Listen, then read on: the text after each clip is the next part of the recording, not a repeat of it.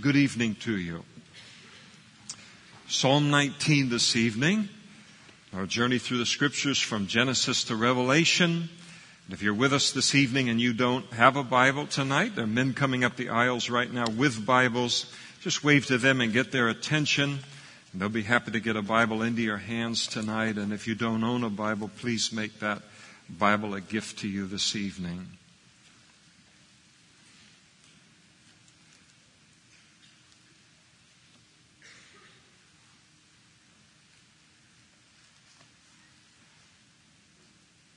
Psalm 19 is a beautiful psalm and it answers three of the greatest questions that a person can ask in life.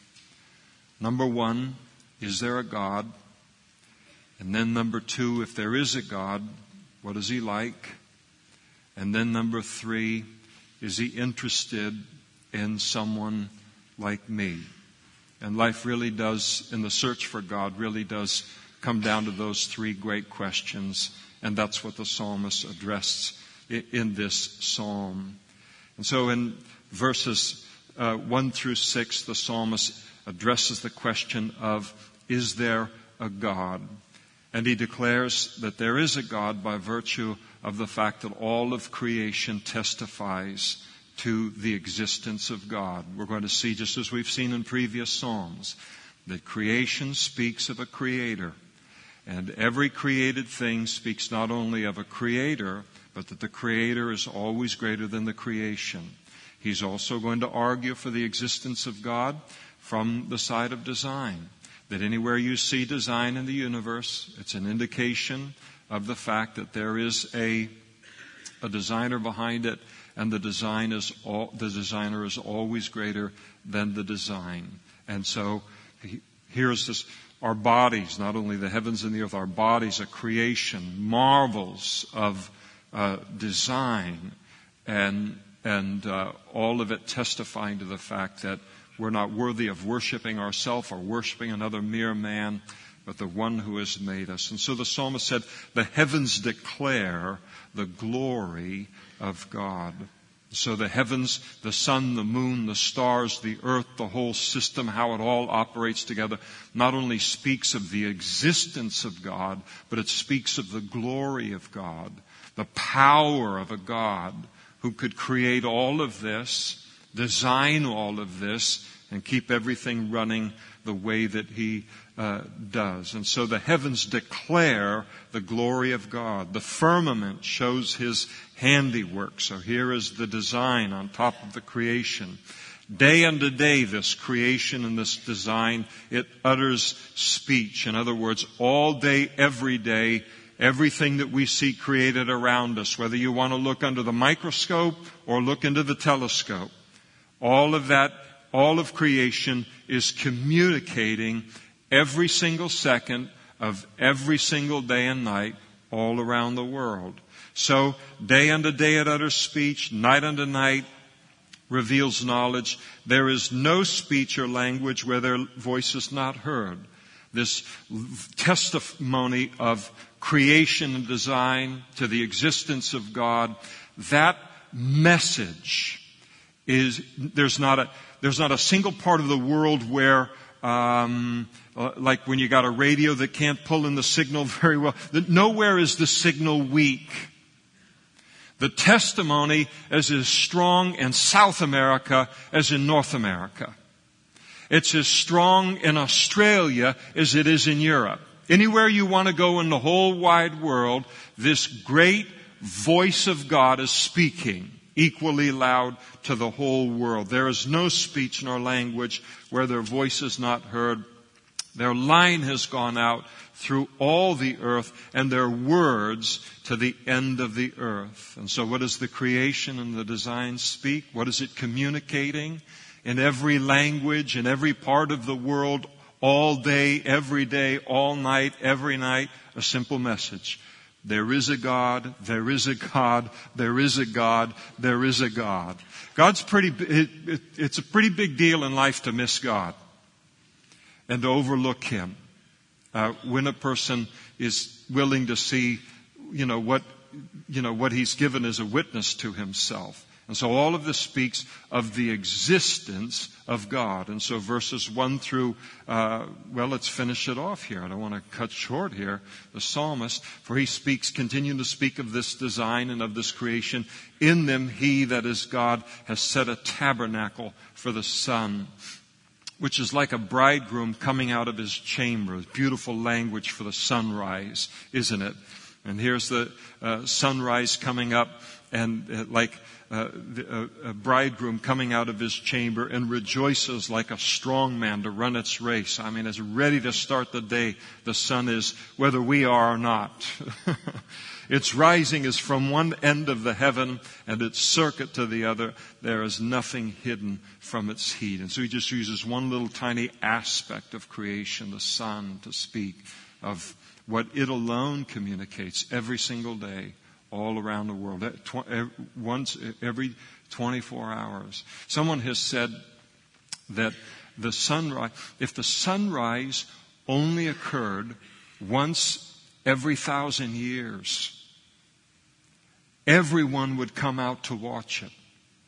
But because it happens every 24 hours, we stop being impacted by the magnificence of it, the beauty, the design, the creation of it. And the psalmist is writing so that we don't lose that awe and that reverence and the witness that it is to God. And so, in verses 1 through 6, that answers the question, is there a God? And once a person has settled in their, in their mind based upon what God says here that yes, there is a God, sometimes people say, God, if you're there, you know, say something, communicate something. God says, I'm communicating all day and all night. If you just understand the way that I'm communicating. So he answers the first question, is there a God? And the answer is yes. So it raises then the second question, how in the world do I find out what it is that he is like? And that's why in verses 7 down through 11, he begins to speak about the Word of God. Because that's the single best place to find out what God is like. So sometimes you read this and he's talking about the creation and then you get into verse 7, the law of the Lord is perfect and he starts to talk about the word of God and you think, what did David do? Did he like sit down and write this and then get up and, and he's writing about the creation went in and got a cup of coffee, came back and started writing about the Word of God, and it just seems like it's all disjointed. But, but there's a, there's a, a method in his, in his message here. Because now we accept the existence of God. How do we get to know Him? No better way than through His Word. And you have one of the finest descriptions of the Word of God in all of the Bible right here. The law of the Lord is perfect, uh, converting the soul. And so it calls men to God. The testimony of the Lord is sure, making wise the simple. And so it teaches us about how, all of life, it teaches us about how to live. I don't, I, nobody, you don't have to be a genius to enjoy the blessings of life as God intends it to be. God's provided all of the wisdom in His Word. We just, no matter how simple we are, all we need to do is to uh, enter into it, obey it, and the PhD and the person that hasn't got their GED yet has equal access to the same quality of life in terms of what God has blessed with through obedience to His Word. The statutes, and you notice He's using all these different words for the Word of God. The law, the testimony. Now the statutes of the Lord are right rejoicing the heart. And so it, it speaks of uh, what is uh, right in life and giving us instruction in, in what is right. The commandments of the Lord are pure, enlightening the eyes. And so they, uh, the Word of God makes things clear to us that we wouldn't otherwise uh, know. And when it talks about the commandment of the Lord being pure, it means that it's completely undefiled. It's perfectly pure. It's not defiled in any way by man's ideas or man's philosophies or man's um, things that he wants to add to the Word of God. This is why it's so silly to me. Sometimes, every once in a while, you get some prominent pastor who will come on and he'll write some kind of a book and, and he doesn't believe the whole Bible. He believes these things, but he thinks these things over here. And now he's replacing the revelation of God, this Bible that has changed lives and eternities for thousands of years. And now he's born of a man and of a woman and from Timbuktu and he comes into human history and now he knows more than God. He can't even change his own life. He can't even get rid of his own spots as a leper or as a, as a leopard or as a, uh, his sin as a sinner. And now he's smarter than God. And so now this is God's really wrong in this area, and then I'm going to put my philosophy in inside of that. And I just think, what I mean, what in the world is a person thinking that that uh, speaks related to that? Any anything I would do and explain away a passage from this Bible and then replace it with something that I think from my own mind or my own idea of truth. Now I've taken something that's absolutely pure and I have defiled it. I tell you, you stick with the Bible. You know, this other thing. See, anybody that thinks they're smarter than God, I'm just, I'm looking for a, a, a bunker that I can be hidden away in when the lightning falls. So the fear of the Lord is clean, enduring forever. The judgments of the Lord are true and righteous altogether. They're always right. They're completely fair. They're more to be desired uh, more to be desired are they than gold, yea, than much fine gold. The Word of God makes us rich. As God is my witness, if someone came to me and said, I will give you all of the gold in the world, but you can't read this Bible for the rest of your life, I'd turn my back on that gold for this Bible. Because what it does in our lives and what it does in our life, I couldn't get away from for 48 hours without destroying my life.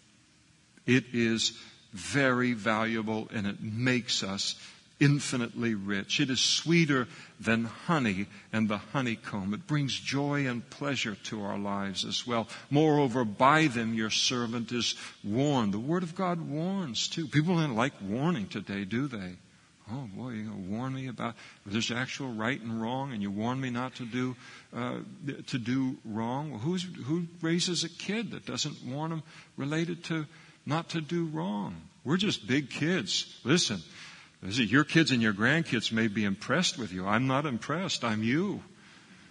We need warning and spankings and everything else just the way the kids do, I'll tell you. And the Word of God provides that warning that we need, and in the keeping of them, there is great reward. And so, this is a, a, a fabulous, a fabulous life that we get to live, and it's through the Word of God that we come to know what God is like. And so, is there a God? Yes. How can I get to know Him? Through His Word. And then the third great question, is He interested in having a relationship with someone like me? And that gets answered in verses 12 through 14. Who can understand his errors, David writes. And so as he is confronted with the existence of God, he's confronted with the beauty of God, the wisdom of God from the Word of God, then the person that's on this journey becomes conscious of the fact that I am, I am a sinner and I am wanting a relationship with this holy and this pure God. So he said, who can understand his errors and cleanse me from secret faults of the confession of sin? Keep back your servant also from presumptuous sins. Let them not have dominion over me. And then I shall be blameless and I shall be innocent of great transgression. And then, so he seeks God, approaches this God revealed in creation, revealed in the Word of God, and he approaches this God as a sinner. And then in verse 14, he approaches the Lord. Uh, as salvation occurs kind of between those verses, he approaches the Lord now as a saint. Let the words of my mouth and the meditation of my heart be acceptable in your sight, O Lord. And then notice that next word, my strength and my Redeemer. And so he closes then the psalm in relationship with this God. So the creation around us speaks of the power of God. The Word uh, of God testifies to the wisdom of God. The salvation of God testifies to the love of God. So, this beautiful, beautiful psalm that answers the three great questions in life in a way that every sinner dreams of having them answered by God. God is a sinner's Savior. And then we go into uh, uh, Psalm 20. And Psalm 20 and Psalm 21 are kind of a couplet. They are um, linked together and, and, united together. And in Psalm 20, it teaches us the power of encouragement, and specifically the power of an importance of encouragement of God's people directed toward those that God raises up to be leaders among uh, God's people. And so it's really, Psalm 20 is a reminder of God's people and a call to God's people to be great encouragers and great intercessors or prayer, prayers for those that are in leadership among God's people or in the body of Christ. And so Psalm 20 records the cry of uh, the people before a battle, and then in Psalm 21 is the record of uh, David's cry uh, to the Lord following that same battle. And so the context is this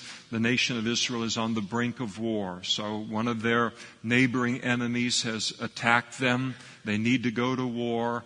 And as a result of that, there's the realization that um, you know, we could be wiped out. I mean, we live in the United States of America. So anytime we go to war uh, as a nation, we, at least in, in our lifetimes, we have never doubted the outcome.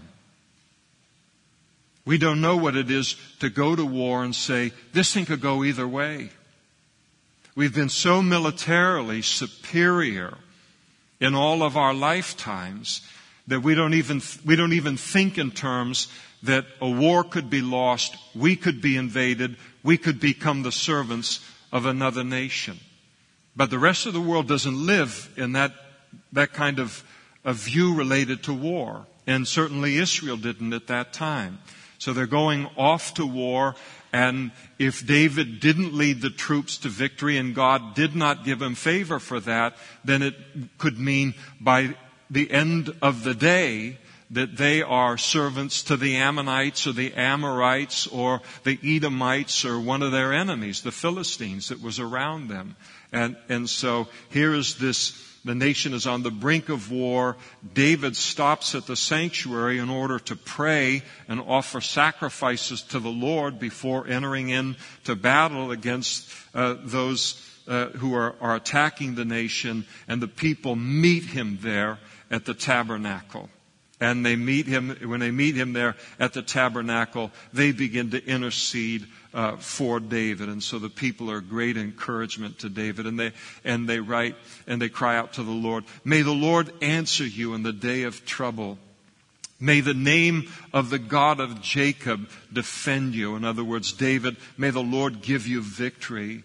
And may he send you help from the sanctuary and strengthen you out of Zion. May God just be supernaturally involved in the battle that, that you are entering into. And may he remember all your offerings and accept your burnt sacrifice, Selah. And so David had gone to the tabernacle to offer Uh, sacrifices to the Lord, to honor the Lord, to acknowledge the Lord before going into battle.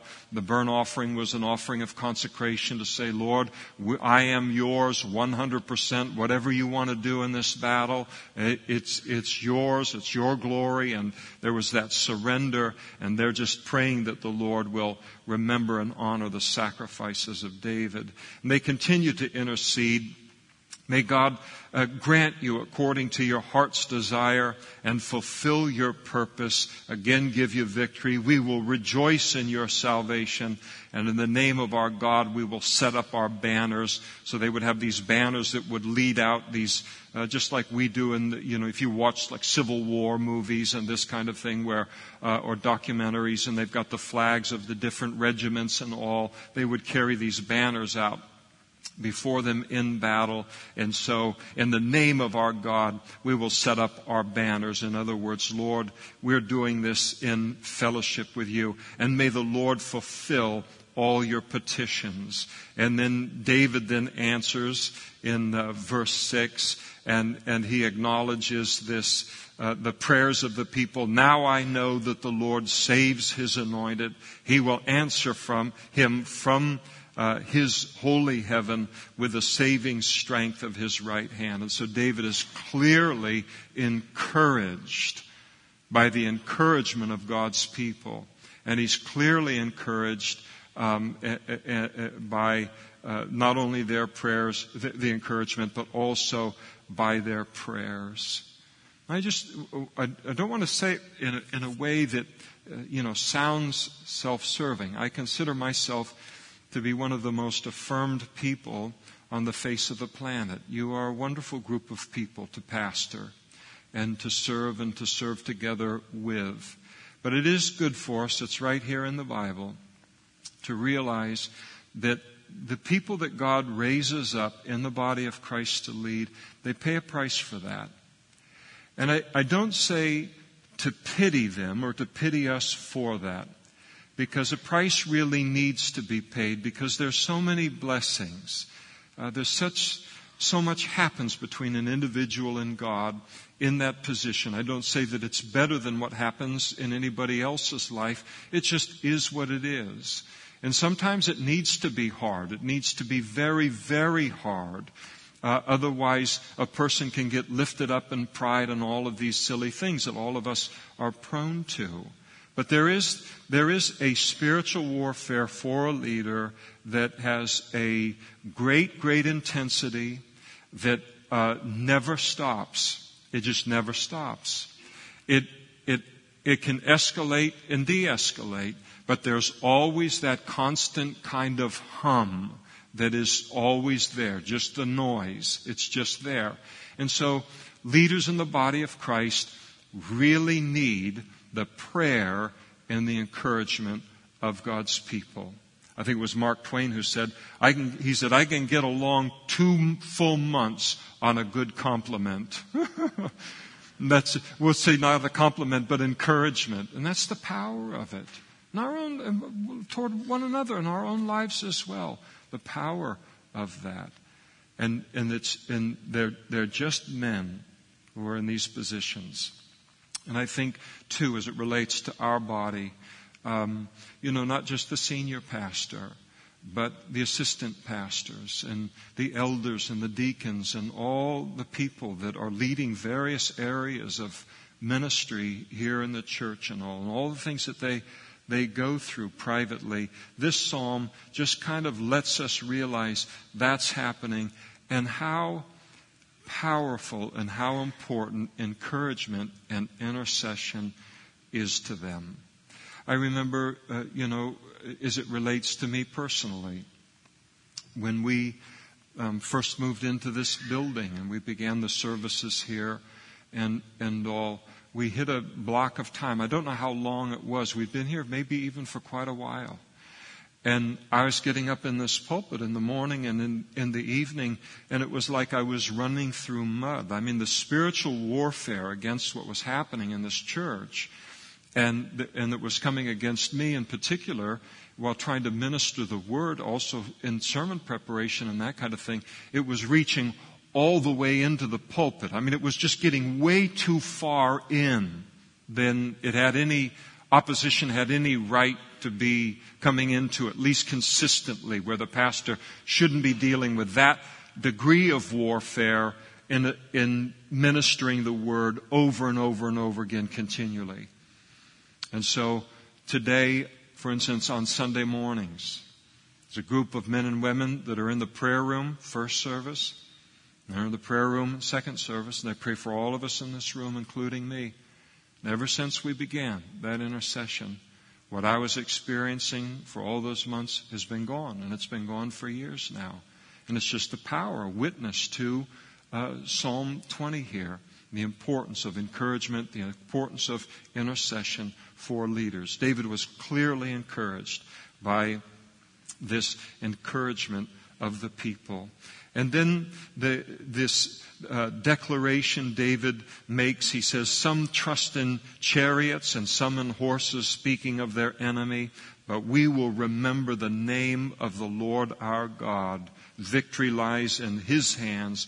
That's who we're going to go out. And they have bowed down and fallen. That is those that trusted in chariots and in horses. But we have risen and stand upright. So, I mean, he's heading, he's heading out into battle now, come fully charged up in faith. Fear is contagious. But faith is very contagious as well. And it's a powerful thing. And David is really feeling that uh, from the people. And it, it's a good thing. And then both of them unite in verse 9 and they cry out, Save, Lord, may the king. And, and David is happy to acknowledge that the Lord is the king. May the king answer us when we call. And so this great call for help and uh, this great encouragement of the people. And then in Psalm 21, we have the uh, cry of, uh, of David to the Lord following, uh, just thanking the Lord after the battle for answered prayer. So again, the importance of prayer, intercession, the importance of asking. Sometimes people say, well, I don't want to ask God too much. Jesus said we can ask. We can ask a lot. And, um, and there's a lot that's ours purchased by that blood. And so we can ask anything, ask and seek and knock and the promises that are associated with that. And so there's the asking. But then here Psalm 21 reminds us, ask great things, but then when God answers those prayers, it's important to also acknowledge them and to give him thanks. The king shall have joy in your strength, O Lord, and in your salvation. How greatly shall he rejoice. You have given him his heart's desire and have not withheld the requests of his lips. And so now he's returned victoriously in battle and he thanks the Lord. You answered my prayer. I've been victorious and, and come back whole in the battle. For you meet him with the good blessings of goodness. You have set a crown of pure gold upon his head. And this crown speaks of the crown that had been taken off of the head of the king that had led the other uh, opposing uh, army into battle. And so another expression of of victory that had been given to them. He asked life from you, as David had, asked victory, and that God would spare his life in the battle, and you gave it to him, length of days forever and ever. His glory is great in your salvation, honor and majesty you have placed upon him. And so God used David to bring a great victory for the nation. As a result of that, uh, people uh, honored David. They appreciated David uh, uh, for what he had done. And then David is very quick to deflect that glory and majesty and honor back to the Lord. For you have made him most blessed forever. You have made him exceedingly glad with your presence. For the king trusts in the Lord, and through the mercy of the Most High, he shall not be moved. Your hand will find all your enemies. Your right hand will find those who hate you. And so David now, in the remainder of the psalm, he has experienced this great battle against this uh, nation that has uh, attempt to exterminate God's people and exterminate the nation of Israel. And the, the defeat of the wicked, the defeat of the enemies of God's people makes David begin to then think about how uh, all of God's enemies are one day going to be defeated by the Lord. And so it's kind of like God does one thing in our life over here, and it isn't so, just supposed to stay in that little narrow band. We see the implications of it all across the broadness of our life. And so he realizes that not only did you defeat our enemies here, but it speaks of the fact that there's no future for an enemy of God uh, in, in terms of ultimately in human history. God will defeat all of his enemies. Your hand will find all your enemies. Your right hand will find those who hate you. So the right hand is the hand of power. Uh, you don't want to hate God and then see the right hand of power come towards you. Uh, you shall make them as a fiery oven in the time of your anger. The Lord shall swallow them up in his wrath, and the fire shall devour them. Their offspring you shall destroy from the earth, and their descendants from the sons of men, for they intended evil against you. They devised a plot which they are not able to perform, and therefore you will make them turn their back. You will make ready your arrows on your string toward their faces. And then he closes here with uh, just uh, all praise belonging uh, to the Lord, and, and they wanted to give it to him. Again, this expression of thanks. Be exalted, O Lord, in your own strength. We will sing and praise your power. So this beautiful, beautiful psalm of, of again, just reminds us that God does uh, answer our prayers, but He does notice when we say thank you. It's good, it's good manners to write a thank you card. And, uh, and we want to teach our children and, and all how to do that and the importance of that. And, uh, and then it's good to do the same thing with God, to thank Him for His blessings. Then we come to Psalm 22. And uh, one of, I mean, you, all of the Bible is holy ground. And uh, this is uh, uh, it, it, this is especially obvious as it relates to Psalm 22. In Psalm 22, we have a prophetic description of crucifixion by David hundreds of years before crucifixion was practiced in human history.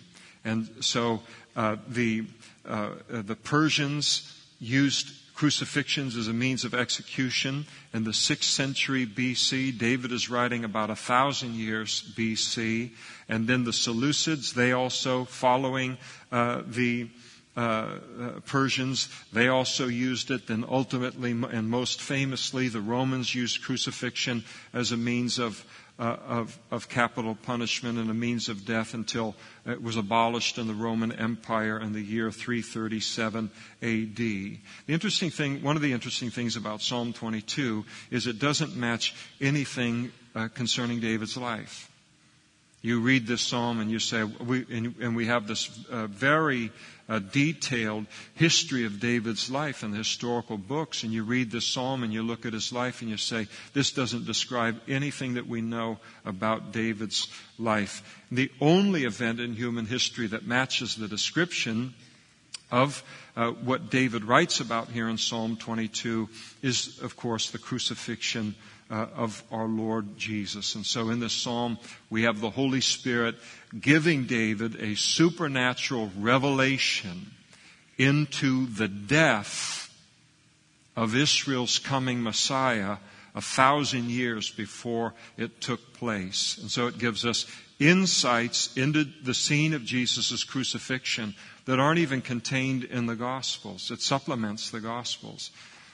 And, and, and Psalm 22, in addition to Isaiah 53, the two, I would say, in terms of prophetic passages, um, probably the two mountaintop places in all of uh, of the Old Testament. And so, very, very holy ground and beautiful, beautiful Old Testament revelation concerning our Savior. He's writing, and they are looking forward to the coming of the Messiah we are able to recognize who's being spoken of because we look back through 2,000 years of history and recognize who the Holy Spirit was describing. The Bible, Jesus said, You search the scriptures. He spoke to the religious leaders of his day. You search the scriptures, for in them you think you have everlasting life, but these are they which testify of me. And Psalm 22 testifies to him. And the psalm begins with the Messiah crying out, My God, my God, why hast thou forsaken me? Eli, Eli, lama sabachthani. As David cried out, My God, my God, why hast thou forsaken me? On the cross of Calvary.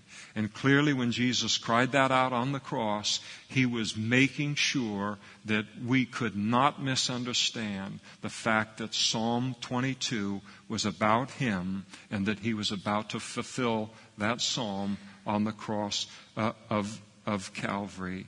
And so uh, he, this is the cry, My God, my God, why hast thou forsaken you, me? And why are you so far from helping me and from the words of my groaning? Oh my God, I cry in the daytime, but you do not hear, and in the night season, and am not uh, silent. And so this um, cry of, of Jesus on the cross, this complaint, so to speak, it didn't arise out of Jesus' need to know all of the reasons for God's absence. He, of course, knew all of that.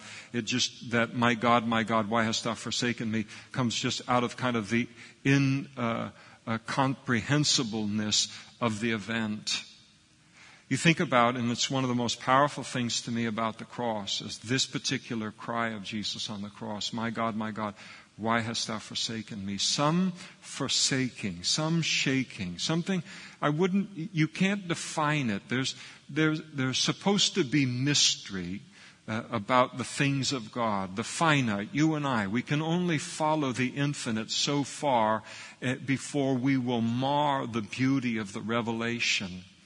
And so all I know is that when Jesus hung on that cross, and he, that is the Father, made him, that is the Son, who knew no sin, to become sin, to bear our sin on the cross, that we might become the righteousness of God in him by putting our faith in him. When he bore our sins on that cross, some forsaking, something happened within the relationship of the Godhead, Father, Son, and Holy Spirit that had never happened before and would never happen again. And it's awesome to think about not only what Jesus was willing to endure physically for the forgiveness of our sins, but maybe even just as amazing, uh, just as unspeakable and indescribable is what happened between him and the Father in terms of fellowship during those hours that he bore our sin on the cross from uh, noon until three in the afternoon. I don't, I don't go over a line and say that there was, you, you know, uh, go too far with it because there's a oneness within the Godhead that never ceases. But something of a forsaking took place and Jesus cries out because it had never happened before and all of eternity. Will never happen again. But had to happen for him to bear my sin on that cross. If I'll tell you, I'm ready to have communion right now, just on the basis of verses 1 and 2. And then the Messiah cries out to the Father, But you are holy, enthroned in the praises of Israel. In other words, he's not casting doubt, he's not blaming the Father for the forsaking. He's declaring that the Father has forsaken him because it was the right thing to do. It was the thing that needed to happen as he became sin to become our Savior. But you are holy, enthroned in the praises of Israel. Our fathers trusted in you. They trusted and you delivered them. They cried to you and, and were delivered. They trusted in you and were not ashamed. He said, But I am a worm and no man, a reproach of men and despised by the people. All those who see me, they ridicule me. They shoot out the lip. They shake their heads saying, He trusted in the Lord. Let the Lord rescue him. Let him deliver him since he delights in him. And so this is prophesying of the mocking of the Jewish religious leaders of Jesus while he hung on the cross. And just as happened a thousand years after David prophesied of it here, Matthew records, and likewise the chief priests also, mocking with the scribes and elders, said, He saved others, himself he cannot save. If he is the king of Israel, let him now come down from the cross and we will believe him. He trusted in God. Let God deliver him now if God will have him. For he said, I am the son of God. And even the robbers who were crucified with him reviled with the same thing. He saved others himself. He cannot save. No truer words were spoken of Jesus than those words that came out of the mouth of his enemies. He could only save us because he did not save himself. And he could have saved himself in an instant from the cross. Again in the Garden of Gethsemane, when Peter tries to defend him from the arrest, and Jesus said, Peter, don't you know that I could call 12 uh, legions of angels to come and deliver me here. A legion of a Roman legion was 6,000. Don't you know I could call 172,000 uh, uh, uh angels in an instant here to take care of all of this? And then you realize that one angel on one night, just Angel Bob, not an archangel, not a seraphim or a cherub, uh, whatever. Just one angel, Alex, wipes out an entire army of 185,000 enemy troops. Jesus was not in any kind of danger. That, that he was not that, that scene in the Garden of Gethsemane or at Calvary was not out of God's control. And, and so here he is, this prophesying exactly what happened to him at the hands of the religious leaders of the Jews.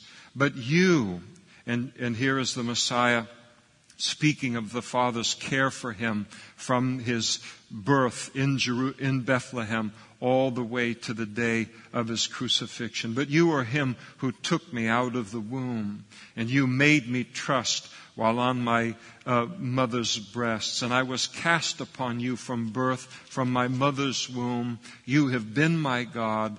Be not far from me, for trouble is near and there is none to help.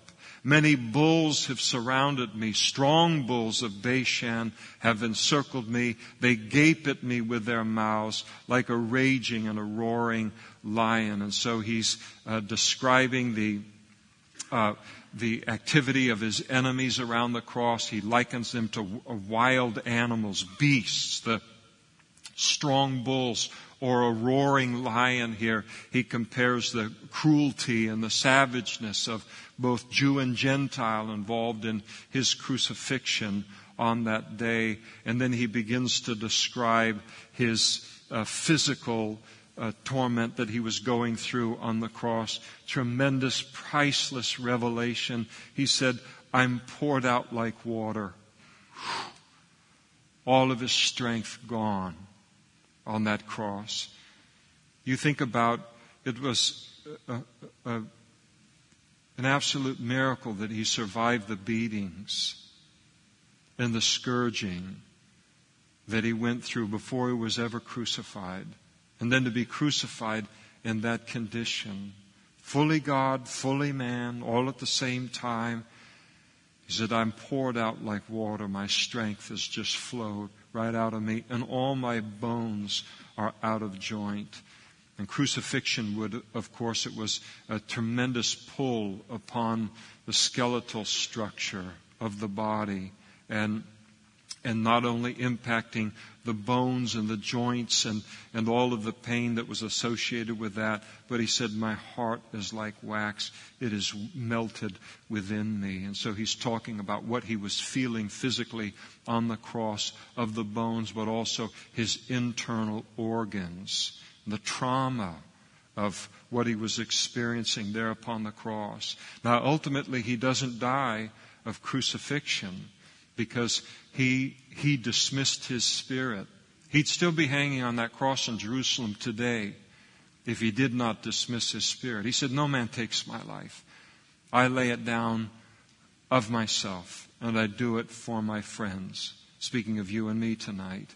And, and so, but here he is. This is what was going on it, it, the, the, the experiencing of the physical hardship. My heart is like wax. It is melted within me. My strength is dried up like a potsherd. You take a piece of pot in that Middle Eastern sun and it, all the moisture is out of it. It's speaking of his exhaustion on the cross.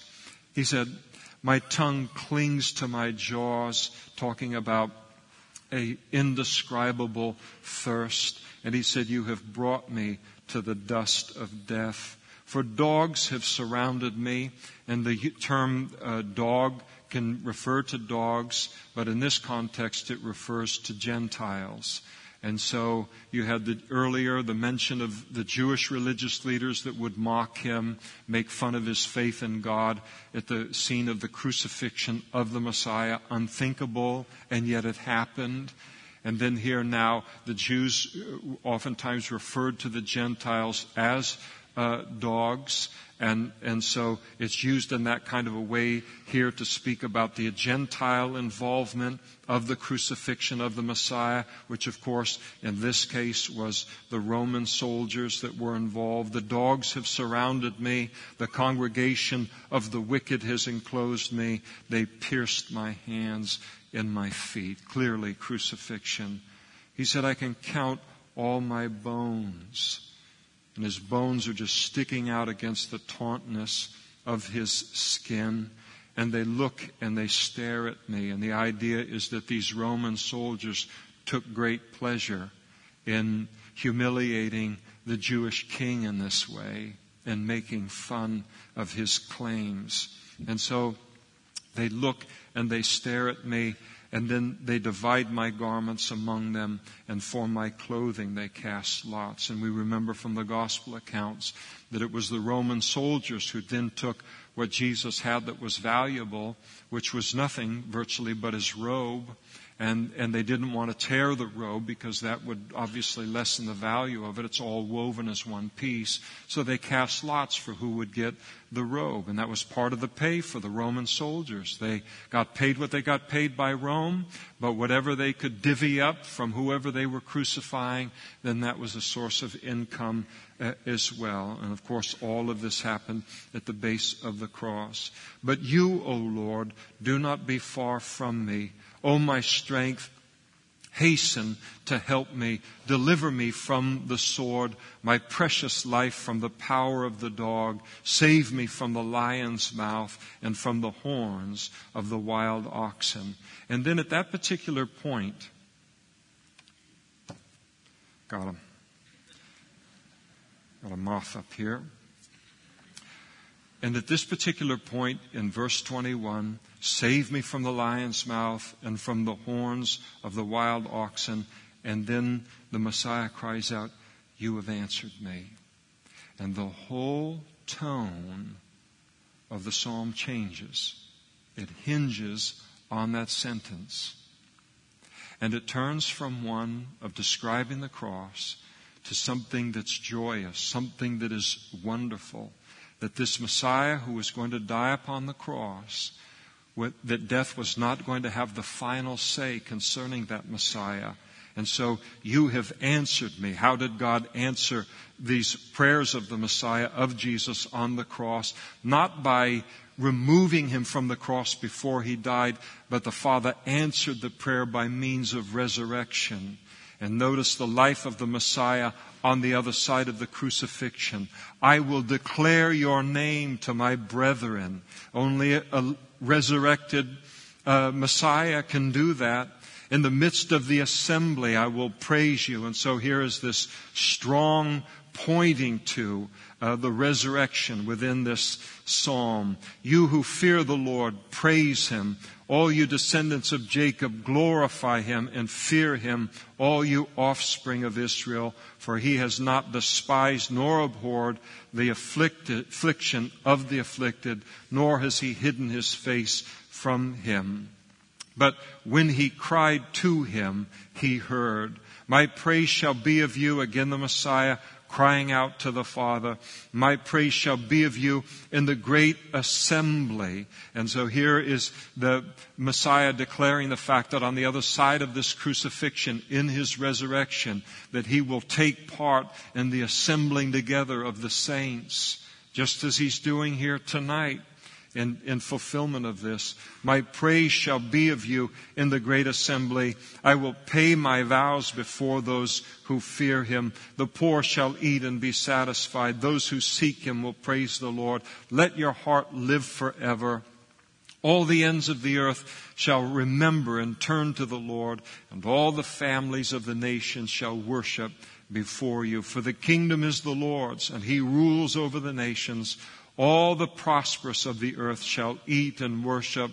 All those who go down to the dust shall bow before him, even he who cannot keep himself alive.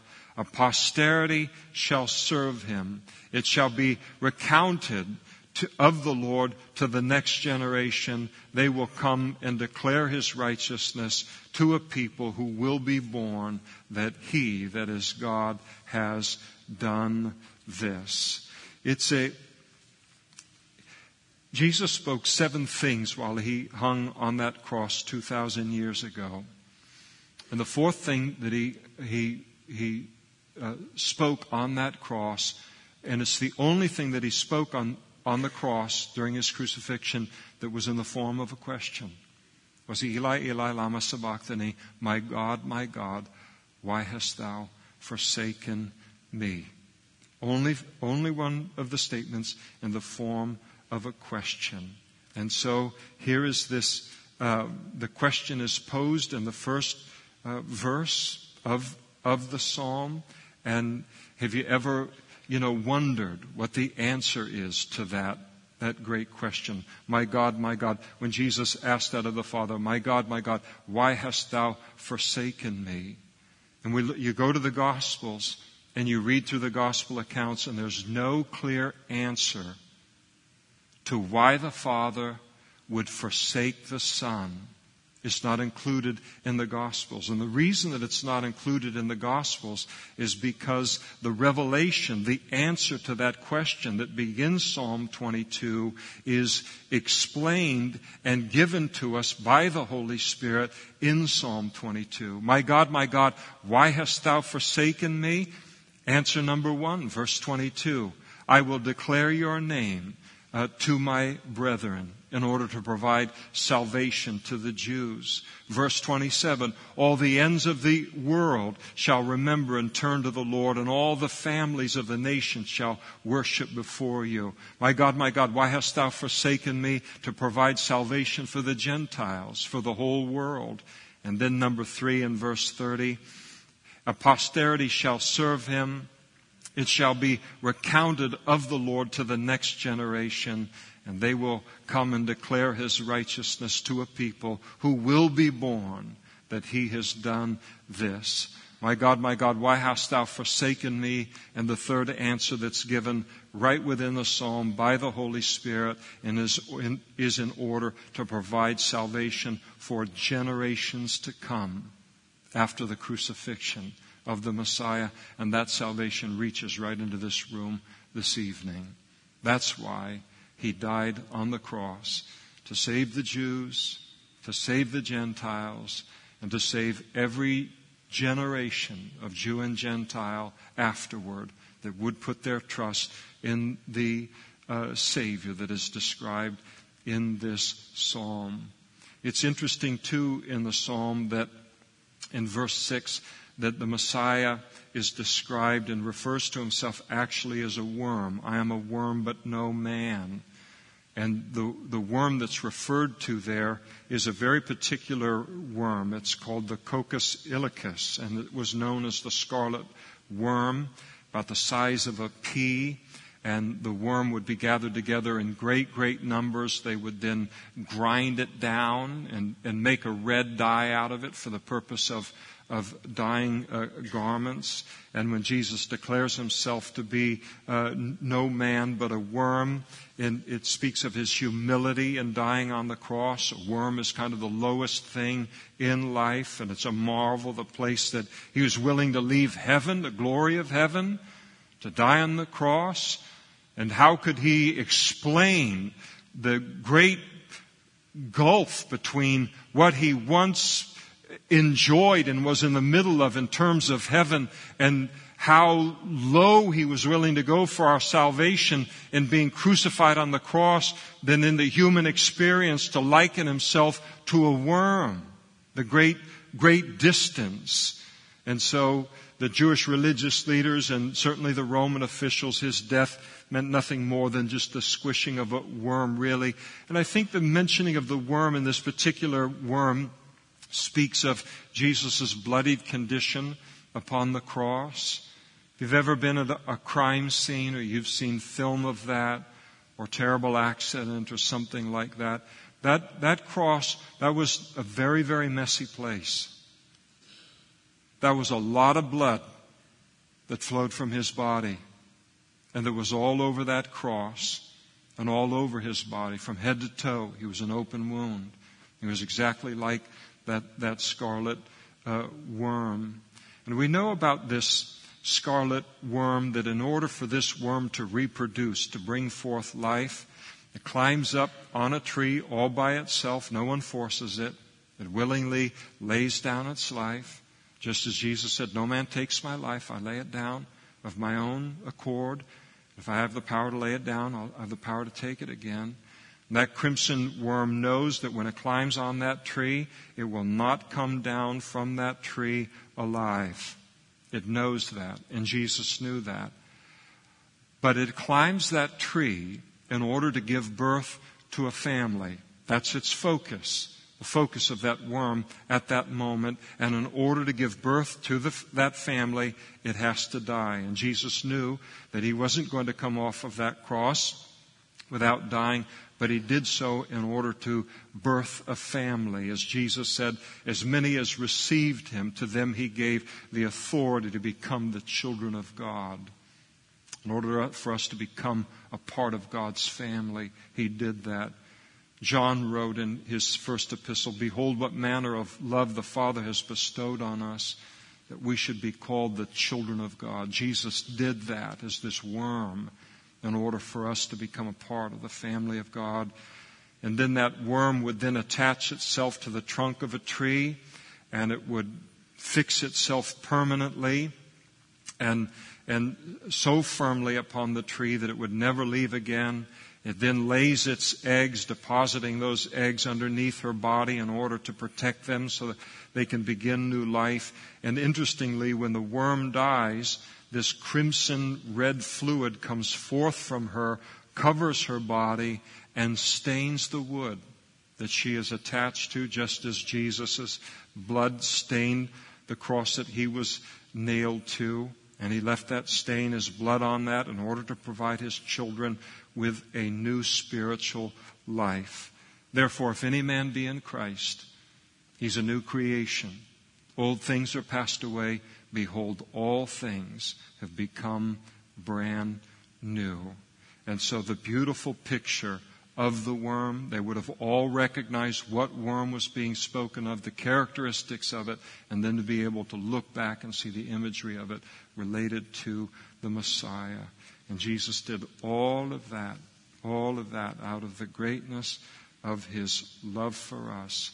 Psalm 22, beautiful psalm. I mean, it's just humbling.